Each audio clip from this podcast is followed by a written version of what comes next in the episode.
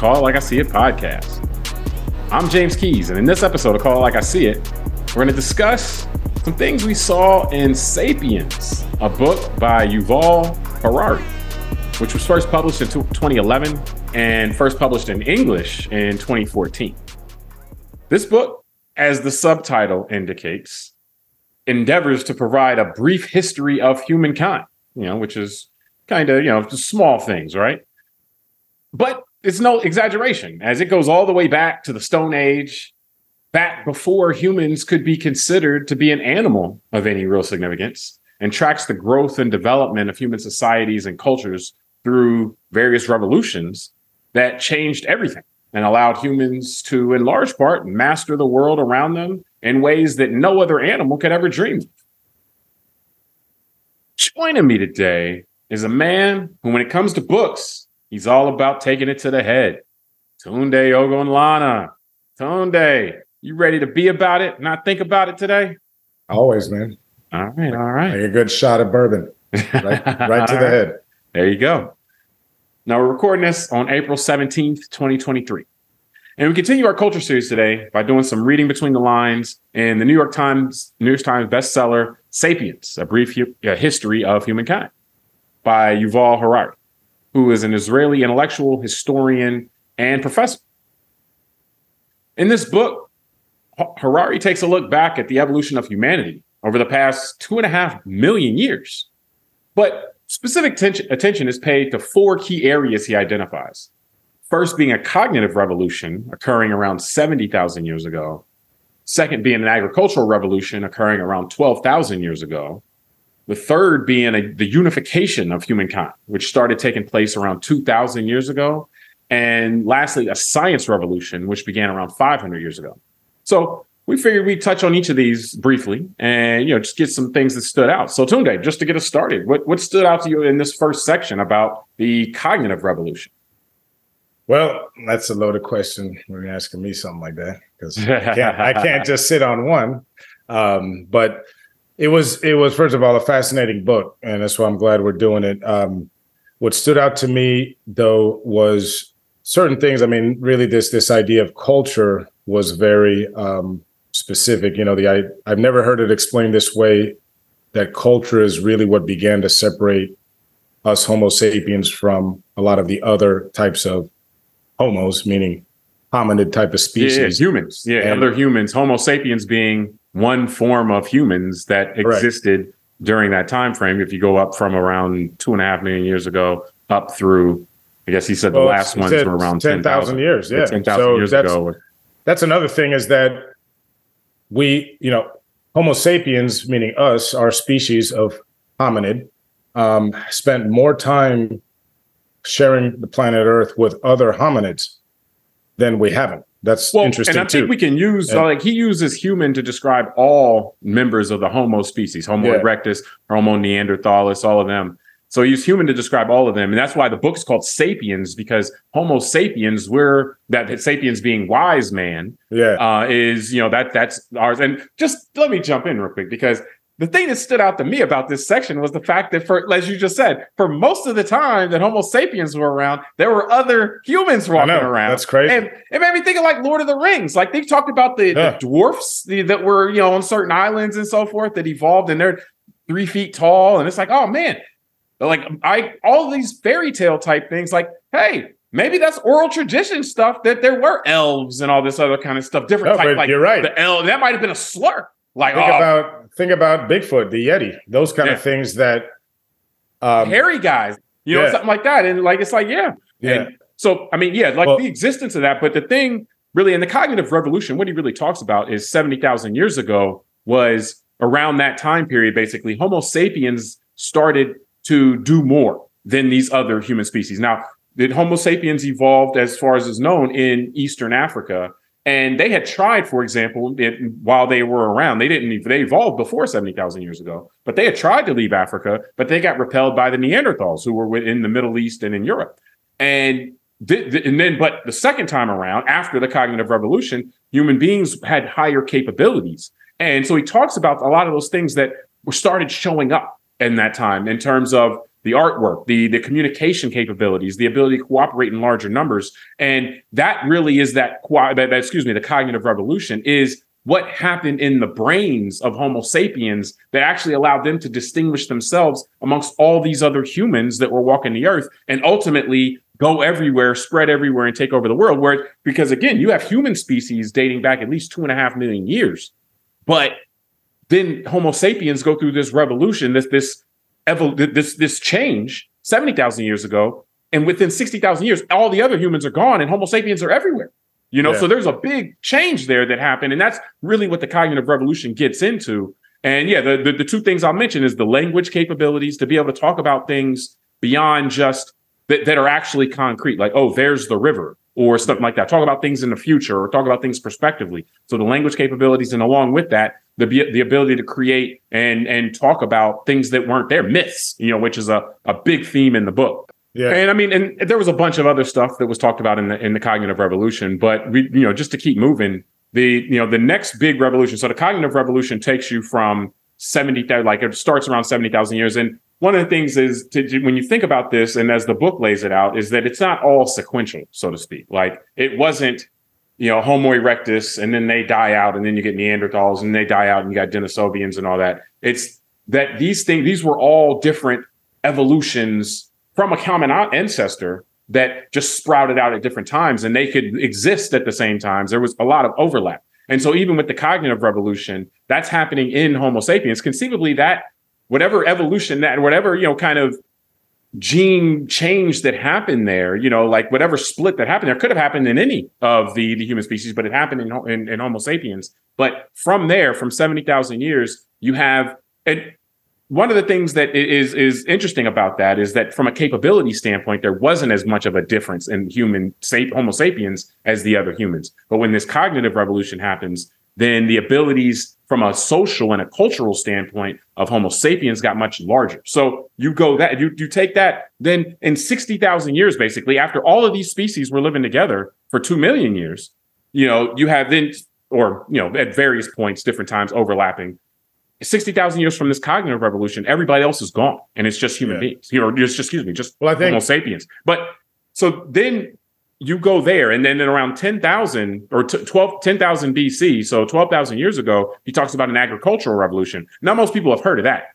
That's the revolution where you, you people go from exclusively hunting and gathering and start farming. And that can be with grains and so forth. That was a part of it that happened, but also with animals, livestock, and things like that. But basically, setting up shop in one place and having and creating your own food source instead of relying on gathering that. So just in that area, you know, the agricultural revolution and the transition from hunting and gathering, what what was notable to you?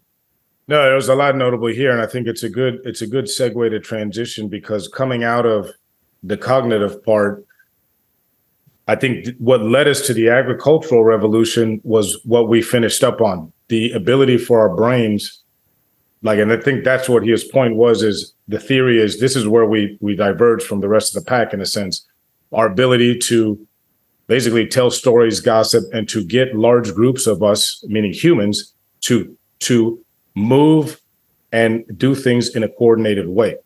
And I think once you had the ability for Homo sapiens to do that, and no other real living species could do that it's almost like naturally then we get to agriculture right because once someone because he talks about wheat Uh, you know the, the actual plant the grain.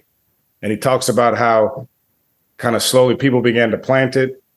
Then people began to realize that how to deal with the seasons. And then you go from hunter gathering in terms of how humans deal with each other. I found this very interesting that a hunter gatherer pack can just get up and move when they want. Well, in fact, that was a big part of what they did. Yeah, and you know? and they may and have a territory, but they're not they're not just setting up shop. Like they just they're rotating around the territory, you know, constantly. Yeah, and so what happens is if they come into contact with other humans, because it's also interesting throughout the book, he talks about how many Homo sapiens might have been occupying the Earth at a given time. So back then, these days, he's talking maybe there was a million to two million Homo sapiens. So you figure the Earth must have been really wide open, yeah. and it must have been hard to run into other humans, you know? So the idea was that when humans either like ran into each other and there was conflict, the weaker group could kind of just move out the way if they wanted to. Yeah. What I found interesting about the agricultural revolution is when he talks about like, okay, once they figured out farming and all this stuff, you got to stay in the same place. So now you started having towns and villages grow next to where the crop was after a while. And then what happened was farmers, what he said is farmers began to stay and fight because yeah. now you got something to lose. Now, if you've been farming this land for 11 years and now the next um, band of humans comes over and try and kick you out, you actually got something to fight for now because you're yeah. like, hold on, I'm not a hunter gatherer anymore. I can't just go out there and figure it out. Yeah. I actually have a family. I have a culture now that's here on this land. And that began also the, the things like religion, wars. Like it seemed like that's when societies began to really organize in the way that we recognize today. And that humans began to like en masse stop being in the hunter gatherer kind of zone.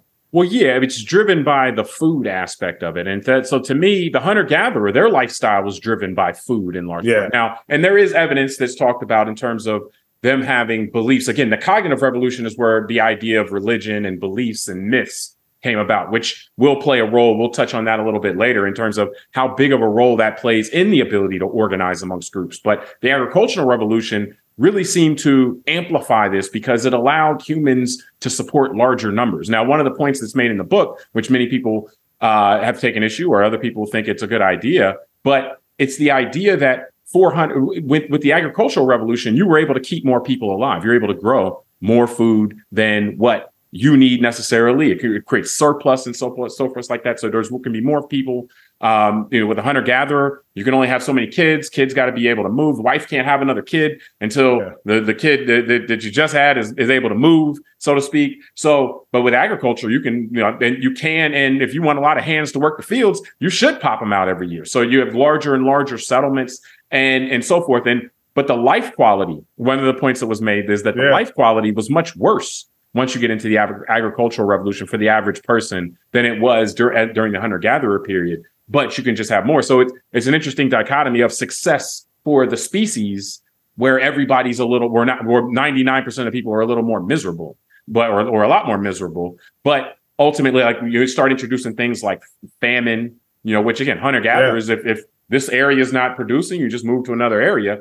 But that does agricultural, you know, once you're agricultural, if if, if the crop fails, then nobody's eating. You know, yeah. like you can't just go somewhere else and put up pick up shop there. And so also with things like disease, disease becomes a, a more prevalent thing because villages and places where you got all these people all in one place is a place where disease can spread more easily versus thought, you know where you know if everybody's moving around it, you you don't have that as easily. Yeah, I thought that was a very interesting section because again it showed that evolution to our own societies today. I mean, I never thought of it, but he makes a good point that hunter gatherers actually had an excellent diet. You know, he goes through what a hunter gatherer might have eaten in one day. You know, well, that's the whole concept of the paleo diet. Yeah, you know, like the, the paleo people that come in and say, "Hey, yeah, we're going to have this diet of a hunter gatherer." You know, a bunch of nuts and you know things like that. And well, you know, just really what what he pointed out though more so is the variety, right? And and that's what I didn't realize. It's a good observation he makes that hunter gatherers were much healthier than peasants of the Middle Ages. Yeah. Because what he kind of compared it to was whether you were a peasant in China or a peasant in Europe, you either consisted your daily food consisted of either rice for breakfast, rice for lunch, rice for dinner, or something that was based on wheat for breakfast, wheat for lunch, wheat for dinner. So what he talked about was agri- the agricultural revolution and farming.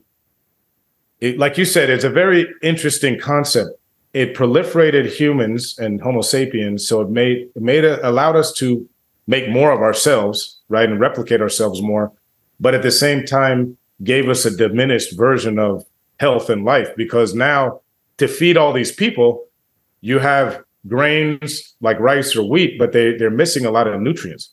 Yeah. And that's where, like you're saying about disease, that's what I got out of it. Is not just the close proximity of people, it was also the fact that we were basically becoming malnourished without realizing it as as as as a species in a sense. Yeah. And also, then what I found interesting too is where they find um, I don't want to say the fossil record because I mean it's not dinosaurs. We're not yeah. going back that yeah, far, but finding in kind of I guess the archaeological digs and sites and looking at people's bones. This is the first time you started to see injuries on humans like um, slip discs in the back, um, you know, torn tendons and ligaments because before a hunter gatherer is like our bodies built to just be limber and move and climb trees and do all that. But we're not really built to plow and uh, uh, uh, you know have a plow behind an oxen for six hours a day. Like that creates different stresses on pressure yeah. points in the body. So I just yeah, our bodies like, are were evolved to hunter and get to hunting yeah. but they weren't evolved to, to to farm, so to speak. Yeah, so I found that interesting. And then the part to segue, and I'll throw it back to you here, is getting back to the idea with like we now on this progression of, well, if humans had a higher brain capacity that could develop things like gossip and myths and tell stories in order to get groups bigger than a certain amount to cooperate, where you could have 10, 20,000 people in a town and, and all be on the same page, that created kind of this, this, um, the, the imagined orders and taking it to something like the first written order that we've seen about how to classify people within a society was Hammurabi's code. Yeah. Oh, so I want to throw it back to you, yeah, to, to speak on that. Yeah. Well, I mean, and that, the thing, there's two things I want to mention here that really stood out as far as once you get to this point, it becomes clear in the book. One is the stacking nature of these revolutions that he talks yeah. about. And so the cognitive revolution allows human beings to distinguish themselves from the other, or excuse me, allows Homo sapiens to distinguish themselves from other human beings as far as the capabilities. And that was, that's not genetically driven as much as there was a mutation, but it wasn't like, it, it wasn't the type of thing that occurred over millions of years, some slow thing. Like we looked the same. Human, they, they say Homo sapiens from before the cognitive revolution looked the same. If one, I think you used the example, if one showed up in the morgue from 80,000 years ago, pre cognitive revolution, you wouldn't think anything of it if a Homo sapien showed up, you know, from 80,000 years ago. It looks the same as us, acts the same, you know, but just didn't have that switch, that mutation that allows the brain to function in a more abstract way, in a sense. So you have cognitive revolution, which allows for greater cooperation amongst larger groups. Then the agricultural revolution allows you to create even larger groups, you know, not just a couple of bands together or a couple of tribes together, but like 10,000 people in a city or so forth. So the agricultural revolution builds on the capability that was created by the cognitive revolution in that okay well we can keep order. We can establish a lot of collaboration and flexibility flexible collaboration amongst people amongst human beings even larger numbers. We're going to push that to the limit because of the capability that was given by the cognitive revolution. And the thing is is when you deal with that or when you when you look at that the when you put those two together it puts human beings on a track that opens up the things we're going to talk about in the future so to speak and the other thing that I wanted to talk about was in, the way that the agricultural revolution, like he questions in many points, and I don't know if it's in jest or seriously, but just how whether the agricultural revolution was a raw deal for people, you know, because yeah. again, you, you like you have you're you the, the species is doing great, but the individuals are, you know, not so much necessarily. Yeah. And you know, and, and, like, oh, well, was it a double cross? But he talks about how you get there and how it's a series of small steps and you can never go back once you get to those small steps. He calls it the luxury trap. Yeah. And it was very interesting from the standpoint, like you go from, oh, okay, well, people probably didn't start planting on purpose. They were, they probably carried weeds, wheat, wheat, wheat seeds back with them along the road and then start having, you, you're dropping some seeds as you go. And then wheat, wheat starts growing on the side of the road. And then, yeah. I mean, eventually somebody's going to put it together like, well, hold on.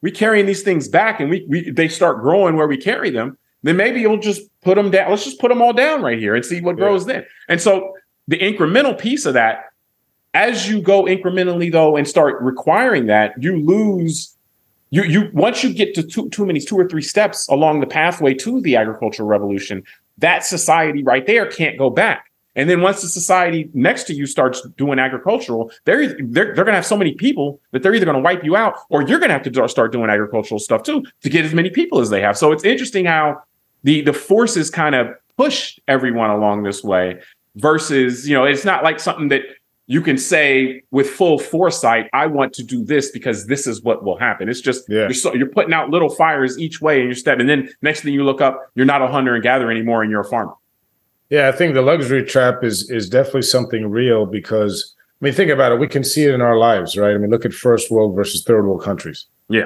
those of us in first world countries have luxury traps like air conditioning I mean, you know, that's not something that humanity had forever. But now ask an American, I mean, we live in South Florida, where it's, you know, a thousand degrees in the summer. Ask someone down here to just roll around their car and, and be in their house without air conditioning. Yeah. Um, and the, basically the thing is, is before you have these type of optional things, you recognize them as optional. But once you have them, you consider them as necessity.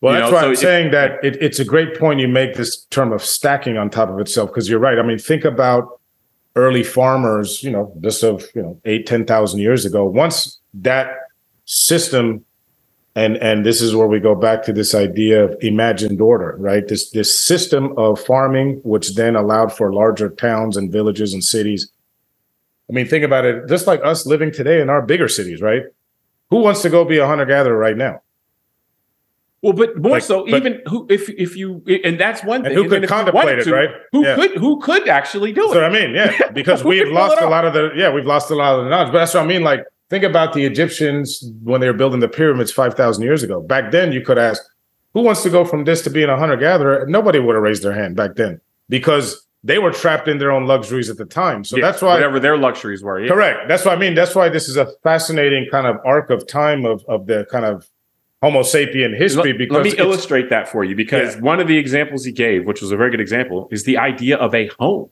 of a house. Yeah. Like as a hunter gatherer, there's no home, you know, like yeah. there's no personal space like that. Like you just you got the you got your band of people and y'all you guys just roll. You know, it's just all right, here we go. We're here for a little bit. But once you had the agricultural revolution, the the idea of a home or my room or things like that became more like just a well, possessive type of thing. And that's where you get into the idea of people didn't just people started then building fortifications, people yeah. started building defensive type of things. So like, look, I'm not leaving if somebody shows up. Well, and it's two things. Actually, I'm really glad you brought that up because just to reverse a bit, it also he he discussed, and not to get into, but I think it's important. He discussed during this change, the change of relationship between humans and nature, right? Yeah. when it was hunter gatherer, humans relied on nature and were kind of more part of nature. Where during the agricultural revolution, it was like, oh, well, if we just, you know, have the fattest, slowest sheep and figure out how to make those, then we'll dominate the sheep and the chickens yeah. and this. And then he gets to the point of how many, because, you know, this is one big thing for me too, was we hear about things like how we're impacting the earth today and climate and all this and extinction of, of animals like in the last hundred years he paints a good picture that humans been extincting animals for tens of thousands of years, including and, potentially other humans. Yeah, yeah. the other, well, the other, you know, the other about the beginning. Yeah. And so, and so, I found that interesting. And then, just to, I know we want to move to the next topic. What what comes out of to me this agricultural period, like we mentioned, the Code of Hammurabi was the first time that humans were segmented into a value, at least that we find in writing. That we know historically. Yeah. yeah. Know. So that was there were three hierarchies. There was the nobility, the commoner, and a slave. Yeah. And they had different values. If you were to kill someone's slave, you had to pay X amount versus if you killed the commoner or versus if you killed a, a noble person.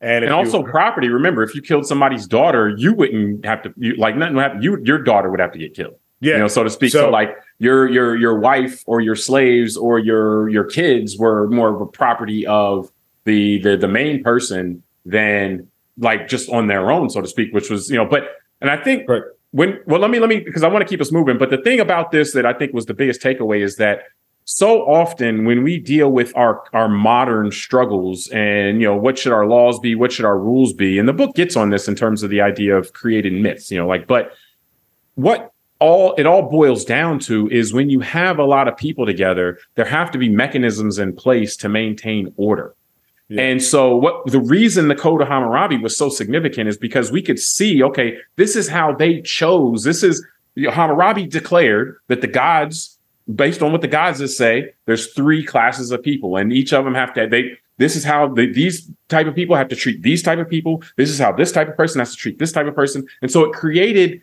a set of rules that everyone could understand where they stood and fought, fought, fit into. And it wasn't necessarily fair you know, for sure. But it, it would allow there to be an order. It'd say, okay, well, everybody, this is how you need to behave. And so a lot of times when we're dealing with, from a societal standpoint, these types of restrictions, these types of rules and so forth, it is about creating order. Now, now we look at it in a different way in terms of, you know, rights and things like that. But those are just a different way, a different yeah. approach to try to create the order. But we're going to get into that. I, I think we're going to get into that. yeah. Bit, but well, that's what I was going to say that it's really just a concept called imagined order basically. Yeah, yeah, yeah. Well, no, but different than the natural order, like gravity and you know. Yeah, yeah. That. You use you create an imagined order based on, and this is where the, the idea of creating fictions and myths. You create fictions and myths to, or in order to justify, legitimize, and imagine order, which is yeah. a a really big. That's what uh, I mean. That that to me book. was the big part of the cognitive revolution. Like that's really when we just well, the cognitive revolution enabled that, so to speak, and they yeah. were still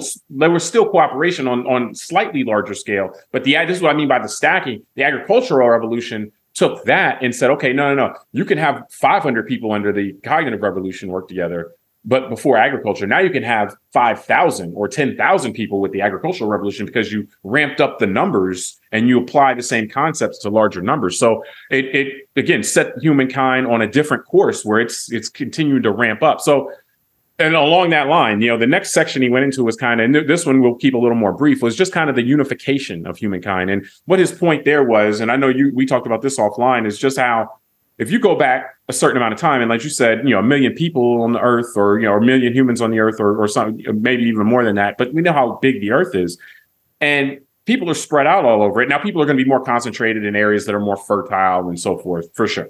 You know, versus Siberia or something like that. But nonetheless, when you look at it and you're like, okay, these were all their own universe. Basically, there was no interaction on a large scale over long distances. There was some trade and so, like, even go back to, to before the, the the humans were exclusively here. There's evidence that people traded, humans traded, you know, just basic stuff type of thing. But then humans really ramped that up. But the idea that since for about 2000 years now humans have become more and more intertwined cultures have become more and more intertwined with each other and interreliant on each other is very interesting so i mean in terms of the unification what what what did you take from that, or what what did you find significant about that? I thought that was pretty fascinating, actually, because um, when you really contemplate it, it makes sense. Um, and let me let me peel it back here. So there's a couple things. Number one, and segueing from the last one to this one, one thing that gets an honorable mention that I think is necessary just to state is writing. Things like just the ability to to document things. Yeah, um, and you can keep for, much more information basically correct, than posterity. Yeah, and to be able to to to to you know the harvest from three years ago. You can pull it up and find out what it was, so on and so forth. So I think all that not, it's not just writing. Remember what the key was was because they could write. You know, like the yeah. writing stuff went back a long way, but it's the, the alphabets and the more advanced ways to keep track of things Correct. using mathematics. And, yeah, exactly. Where you so, can use symbols to represent things, and then that symbol can represent things over and over and over again, and then it becomes a short. And it allows you to build greater concepts into your writing. Correct. And that's why I wanted to bring it up because it's like, okay, that's what leads to the unification over the long period of time. Because to your point, how do, because they, they get to this like, once you have a certain amount of people in a group, you begin you begin to have specialists. And he talks about like like let's say a cobbler, someone who makes shoes, yeah, right? Or a financial and, and and yeah, well, exactly. no, but or but an attorney. but at some point, the barter system can't work anymore, right? That that that that's not a way for you know a, a group of one hundred thousand to to to constantly operate. So to your they, point, some some point very quickly, like yeah. it doesn't take that long for you to hit that so, where, yeah. So the idea of things like, um, let's say um, money, and let's just say, just for an easy example, the concept of gold, right? That that's what he talks about. That by the time Columbus found the Americas in 1492, 90% of the world was already unified, at least with the idea of currency, meaning the Afro Eurasian kind of continent, the whole big smorgasbord of uh, Europe, the Middle East, Asia, and Africa had already settled on certain things like gold would be a currency. Well, they traded so, enough that you know, like they beca- it became understood. Like, okay, well, these people accept this, and and he talked about how once one group accepts things as far as currency, then it, it be and that's what it instantly will be, or not instantly, but it'll become something that's of value in other places as long as there's trade between those two places. But it's fascinating because he makes an interesting kind of verbal point that the reason why people accept money is because everyone else accepts money. Yeah, one of the few things I think that stood the test of time that everybody agrees to this value. You know, that's why to me gold is fascinating in that way. And so what happened? Well, his just point to, to, make that point though, because yeah. the thing was is that initially when you had exchanges that weren't direct barter, the concept of money, it was about things that had inherent value. Also, like the first currency, so to speak, that they have in the record was like a barley type barley, of yeah. money. You know, and so but barley has value, you know, independent yeah. of you can eat it, you know, yeah. whereas the the the but it also is it's hard to store, hard to transport. So as they eventually move to the precious metals, then that ha- doesn't have the intrinsic value. But once if everyone can agree on that of a value, then you'll if other people agree on it to your point, then you'll accept it because well, I know I can give it to them and they'll give me value for it. Yeah, you know, it, exactly. it's almost it's a bet on everyone else's belief, regardless of whether you believe or not. Yeah, no. And so think about, like you say, with the unification. So back to this concept, right? If if if what he's saying is accurate, that by 1492, 90% of the world had already been unified in terms of accepting a certain type of currency, right? For barter. Then you, you show up say, with gold basically and you correct. get stuff. Yeah. Yeah. And so really what he was saying was, you know, the Native Americans in the North and South American continent, the Australian Aboriginals and the Polynesian Islanders out there like Hawaii and the Pacific Islands. They were the only Homo sapiens that weren't on this train. So they were only 10% of the global population roughly at that time. Well, and it so, wasn't some unique thing reason why. It was because they oh, had, they, they, weren't a part of these, they weren't well, in contact with It goes back to your point about a galaxy, which is that's when still, you know, we didn't have 8 billion people in airplanes and and and you know all this and internet. So all yeah. the world hadn't been connected yet. And that's why the concept of unification of humankind, the way he explains it, it actually makes a lot of sense because then what we could say is because I've thought about this. I mean, think about Europe as a continent right now compared to what Europe was two or 3,000 years ago when you had the Druids, the Goths, the Visigoths, you know, the German, Germanic tribes that worshiped nature. You had the Romans, you had the Greeks, you had, you don't have all that diversity in Europe anymore. You have, well, the, the, you, all these people, and they were all very different. Yeah, that's what I mean. And they all were extremely different groups, culture. Like you probably couldn't recognize someone from Ireland at all culturally compared to someone from Germany. Today, the European Union is pretty similar in terms of, I mean, they speak different languages and all that, but it's mostly Christian or Pro, you know Protestant or Catholic. They generally share just you know a few languages. It's not it's not you know thousands of different languages. And if you look at that's happening in other spheres, it's happening in Asia, in in um, in in Africa, and it's happened in the Americas. And he brings a good example of the British colonization of India, how different India was when the British got there. And even though the British have been gone now for 70, 80 years, they still use British law. They still use the, the, the British or Western system of currency. They still use a, a lot of things that held over. So this concept of unification to me is real that the more we interact and the more we come together the more similar we become culturally and we're you know i'm sure it's just like the hunter gatherer versus um, the farming life there's pros and cons to both right so so part of the the con might be we're losing a lot of beautiful diversity of human culture and the pro might be as he gets into later in the book maybe less uh, violent conflicts between human groups because we have much more similarity yeah so and i mean i think the way it's presented in the book, which this is dangerous. I don't know if this is, is if this is true, but almost that it's an inevitability. There's three yeah. Factors, three primary factors he points to that lead to unification. When somebody is contacted, basically these factors pressure unification, whether it happens all th- with all three or just any of them, and that's money, empire, and religion. You know, so either it's the money thing and trade that is going to to cause a unification. It is the it, it, it, somebody's coming in with a gun and, or, or a knife or a, you know a spear or whatever and saying hey you're going to start obeying us and doing things that we say or religion which can be even more effective than either of the two if you can get people to believe in whatever you believe they'll want to adopt the things that you do and so it really does in many respects come down to who's pushing what's being pushed and how hard it's being pushed in a lot of these instances like where the money one in in our culture right now, United States here, we might look at that as the most innocuous. In many ways, though, that could be very, you know, that could be a very kind of deceptive way to, to to to go in and change people, go in and make people less moral, so to speak. The discussion on money, where you know, should should we sell our ancestral lands to to some outsider? Well, if without in that, outside of the concept of money, it's like no, that stuff is sacred. That stuff is important. Yeah. once you have the concept of money, it's like, well, how much are you talking?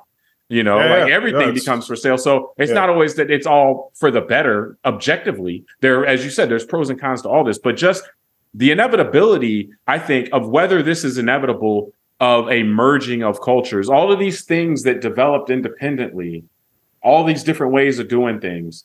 And as as they come in contact, they kind of they they kind of merge together, you know, in a sense, yeah. and they become what some might some features may be more dominant than others, but nonetheless, whether that's inevitable, I think is a really interesting concept. I'll just I'll just say like that. And I think the jury's still out, but the book makes makes a pretty good case that the way certain things developed makes them somewhat like it's not it's not inherently all religion that would that would lead to this, but certain religions. If you're a proselytizing religion, then yeah, that's that is about going in and making everybody like you. And if you're good at yeah. that or if you're effective at that, then that's going to do that. Yeah, no, I think look, the evidence has shown. I mean, even if we'd say the last twenty years, I mean, just the internet has has unified humanity more yeah. from a cultural standpoint, right? I mean, look what's going on. Just to be contemporary, it's middle of 2023, right? This idea of the Iranian women really protesting this this hijab and all that, you know, the the, the headscarf.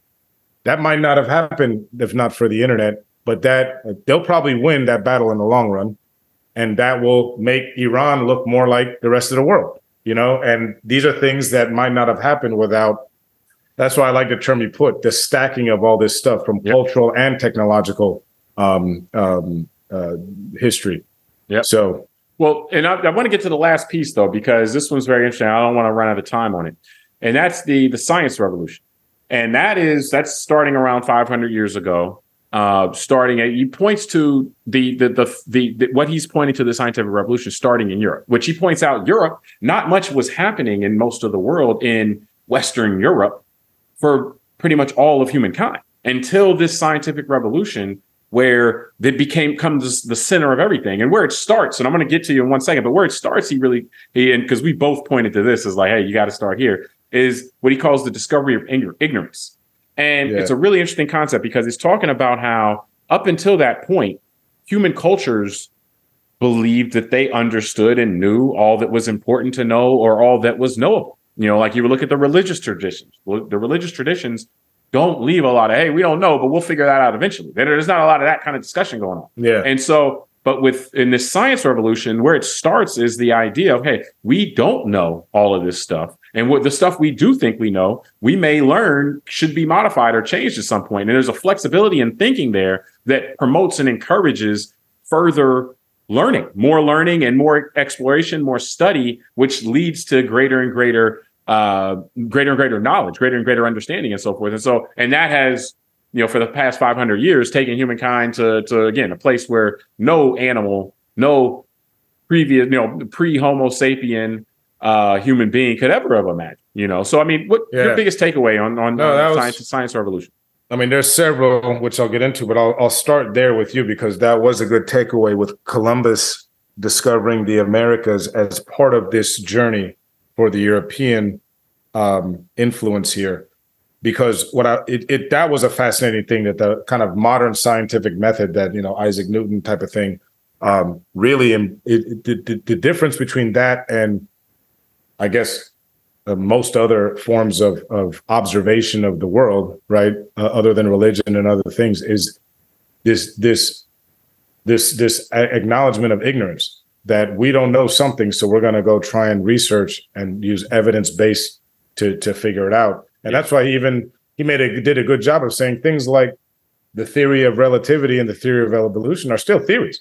Yeah like you science is prepared with enough evidence that they may um, someone may come with a different answer one day and and science will have and, to acknowledge and that's that. encouraged i mean even yeah. like the, the the current thing in terms of science right now with you know just relativity and so forth and how that stuff breaks down at quantum like we're yeah, still yeah. waiting on someone to, to bridge that gap like hey there, we have this gap of information we think we understand the relativity well that was stuff. yeah actually an important part because he mentions newton and how isaac newton's physics laws of physics stood for several hundred years until 1905 when a 26 year old named Albert, yeah. Albert Einstein yeah. came up with a theory of relativity and that allowed science to say okay well now here's the new set of like you said the quantum world doesn't work like the the macro world well no no no but that's the thing is like then that's the key like the relativity holds up on the regular world but the it doesn't hold up in the quantum world Correct. And so that's yeah. and so no right now it's like there's an open call in, in the it, science world for somebody to come in and bridge the gap between theory of relativity and quantum theory.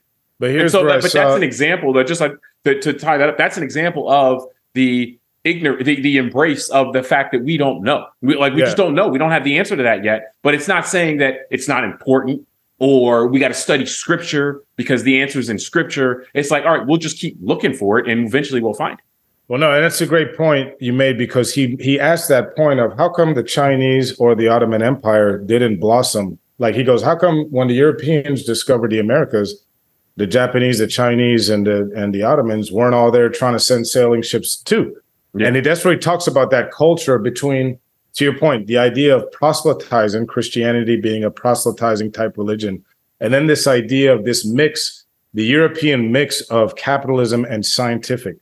Um, Yeah, that's the piece I wanna endeavor. get to. That's and so and so that's why I want to go right back to Columbus real quick to finish that thought because to me he said something here that was very important because I didn't know this. He said Columbus himself didn't believe that he discovered something new. He went to his grave still trying to be convinced that he found just the, some islands off East India. Yeah. and that also his generation.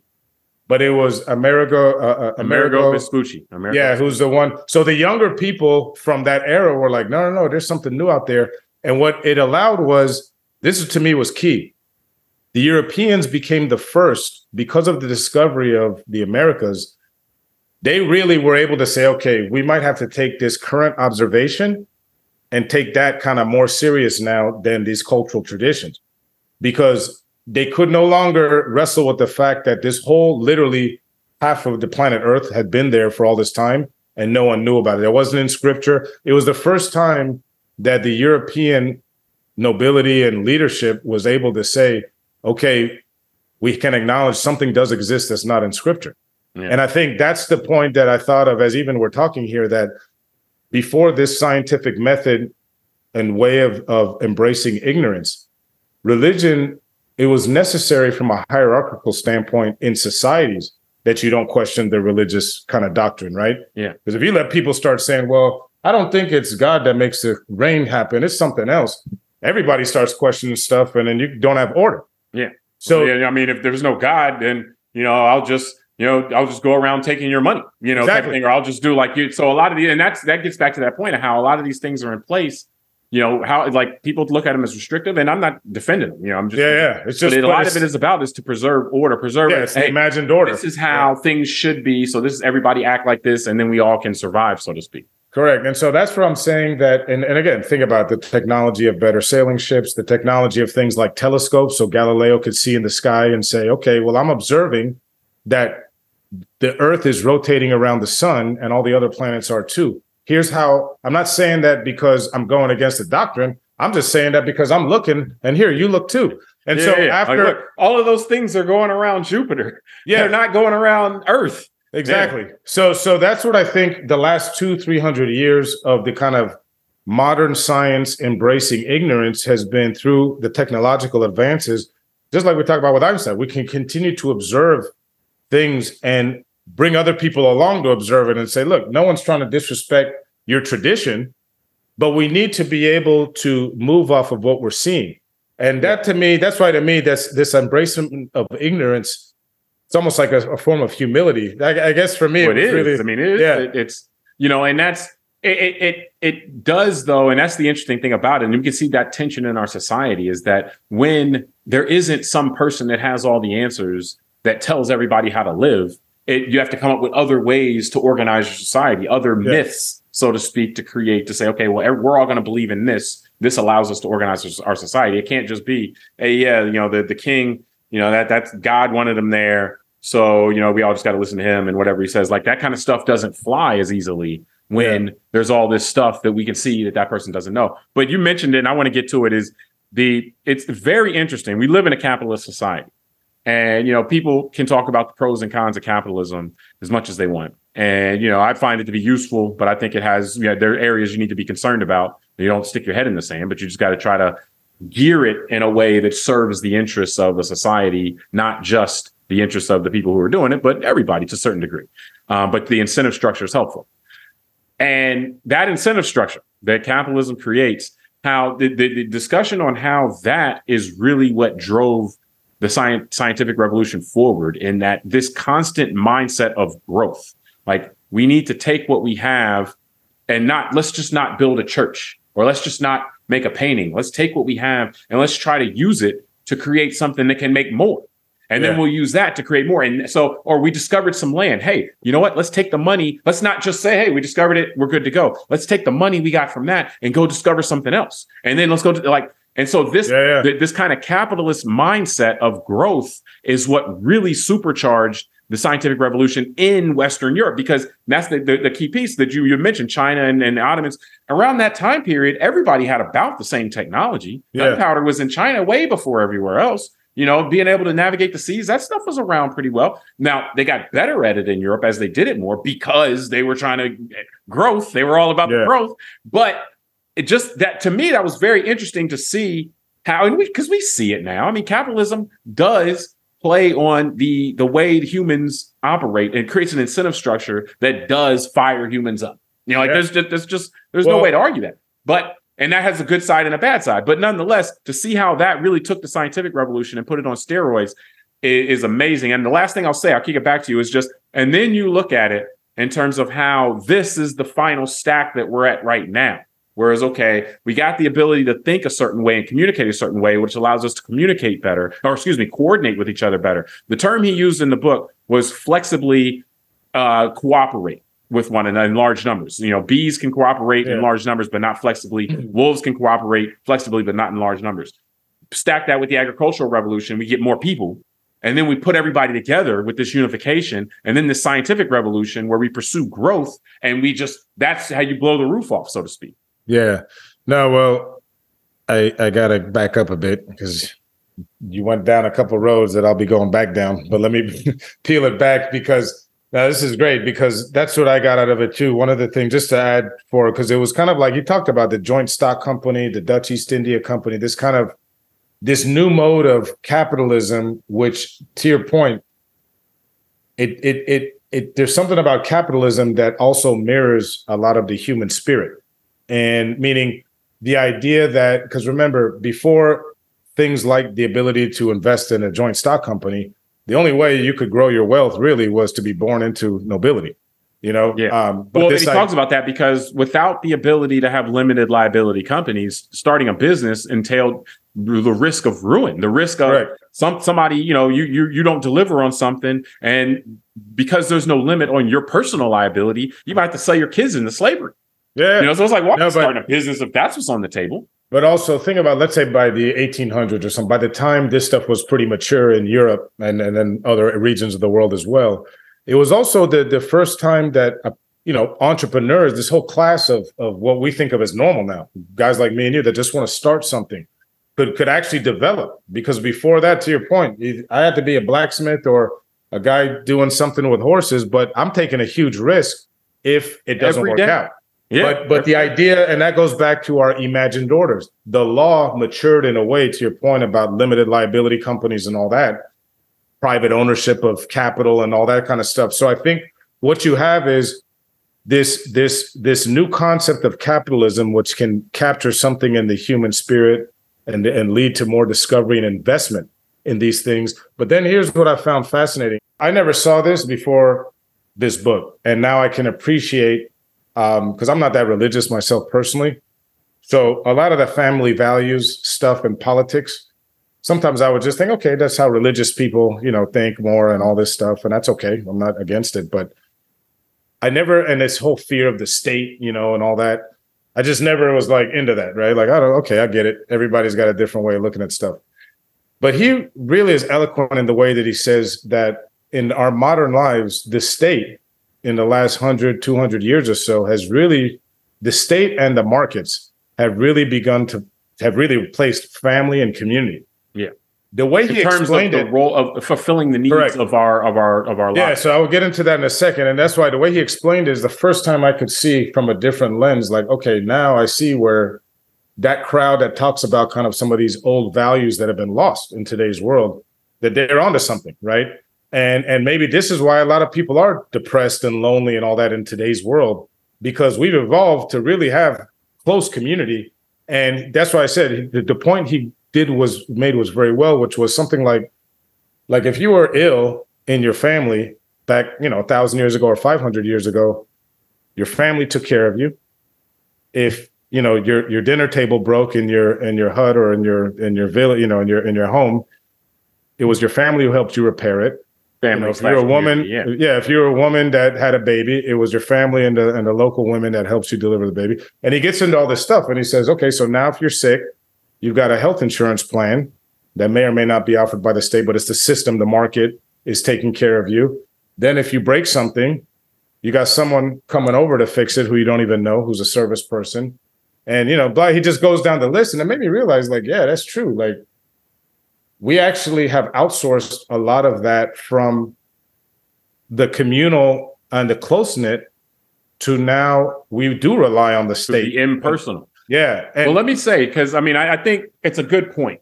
It's a but fascinating here, here's the thing, and, but yeah. but here's the thing, and I don't know if you saw this mirror, but it's a mirror image though of the people who would say, let's go back to hunter gathering. Yeah. People, the, the, the state and the market didn't be, didn't grow to fulfill those functions because of some grand plot. It was oh, because the way societies evolved, the way cultures had evolved, families were no longer equipped necessarily to do that.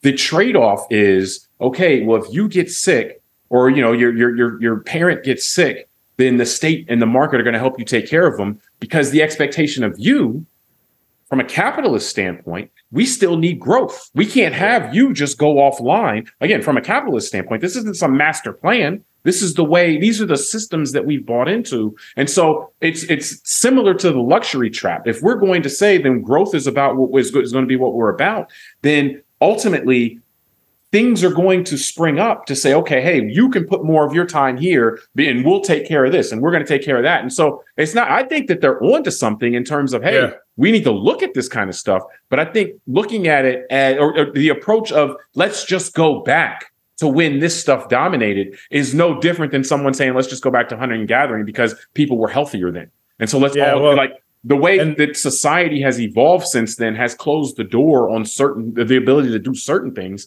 Where it hasn't, we should try to work with that. But also, I think most important on that, which I don't find to be the focus a lot of times, which I think should be, is an analysis on what we've lost through all that. Not just yes, we we want families to be more involved, but here are the things that we lost. Can we still try to have families provide for these or communities provide for these? Yeah. If so, how? Are we joining service organizations in our community to help that? Or, you know, are we doing other stuff that may not be directly helpful? So I mean, I think I, I yeah, think well, that's from there. But I think just to finish that thought real quick, that's very good. I think that's where today's world you see people being anxious about things like the loss of um, prominence of religion, let's say in, in modern life, because they, I think a lot of people feel that church or synagogue or the mosque is where you could get that in the modern world. And I think, well, but one, but it's bigger than that well, though, because remember those things are also sources of social order. And so, no, I know that's why it's things- a di- dynamic, and and that's where I'll just to finish up because I know you want to get out is the the the the other part of that that I think is along the lines of what you said, but it but it's but it's equal as to why we're here is also specialization. Because yeah. to your point, yeah, yeah, right? exactly. Like, like no one in, no, we can't go back. Yeah. But like let's say I broke my leg, or let's say more than a cold, like something serious, or I've, I've got like kidney stones or some abdominal issue, right? Back in the days, you know, all grandmas and and and if somebody in the village was skilled at kind of looking at the person and saying, okay, that they're sick or this and that today we know that there's such specialties that not only do I want to go see a doctor, but the doctor better also have a team because there might I might need an MRI. I and might have the equipment. That's what I'm saying. Yeah. And, and like we can't have just all the communities, all, all, your family just can't walk around with the MRI machine. Correct. And also because I got to go to work and I do something else, and my wife does something else, and my mom does something else. So none of them are equipped to look at me as a medical professional because they do something. They're specialized in other areas. No, that, so that's think, what I mean. That's exactly yeah, what I mean. So, like the steps we've taken, like again, it's not some master plan to eliminate the family. It's like the steps we've taken, that's been one of the trade-offs. And so what we I do think it's worthwhile looking at those. Hey, well, what let, us what yeah, it's a specifically were these trade-offs that we we've given up? But the answer can't be let's just go back to hunting and gathering, or let's no, just go back I, I to the, the community a, providing for everything. And I think you bring up a great point because if if the, those who opine for more religion and those who don't understand that were able to come together on this point, we could actually get a lot further in our public discourse about these things. Because you're right when you say the fall of the religion isn't a plot or something sinister, it's because our imagined order has created new ways to structure society than we did four or five hundred yeah. years ago. And so religion is just has taken a, a, a started to take a like meaning we don't look at our priests and our and our and our rabbis and all that to tell us how to live our life every day. At least not we all got, of us, or most. Correct. But let me let me add to this real quick because yeah. we got we really got. Well, I'll just finish up and say we look to politicians and business leaders for that. And that's, that's the point yeah. being because remember in the book, and we didn't go into this in depth, but there's just a lot in the book. We're not going to yeah. cover everything, but just these the ideas of these myths and imagined orders and religions. Even he puts the ideology in with religion. Like the it, ideologies in his, you know, in his presentation are religions. You know, yeah. whether it be, you know, whatever type of ideology yeah, no, that said, have. And communism, like, capitalism, Nazism, he put in there. Yeah, you know, the, these are stuff. religions, so to yeah. speak. These are these are mythical things that people use to organize society, so to speak. That they work because they exist in our collective imagination, you know, so to speak. And then corporations, another or another one, they gave a, a full example on in terms of how a corporation exists. It's, even things like the caste systems in India, we could say the Jim Crow system here at one point. You know, they, these are all realities until people break them, right? Yeah. I mean, that's yeah, what yeah. I mean. There, there will existing orders based on myths yeah. until they change for some reason. So, we appreciate everybody for joining us on this episode of the call. Like I see it, subscribe to the podcast, rate it, review us, tell us what you think, and send it to a friend. And until next time, I'm James Keys. I'm Tunde Ogunlana. All right, we'll talk to you next time.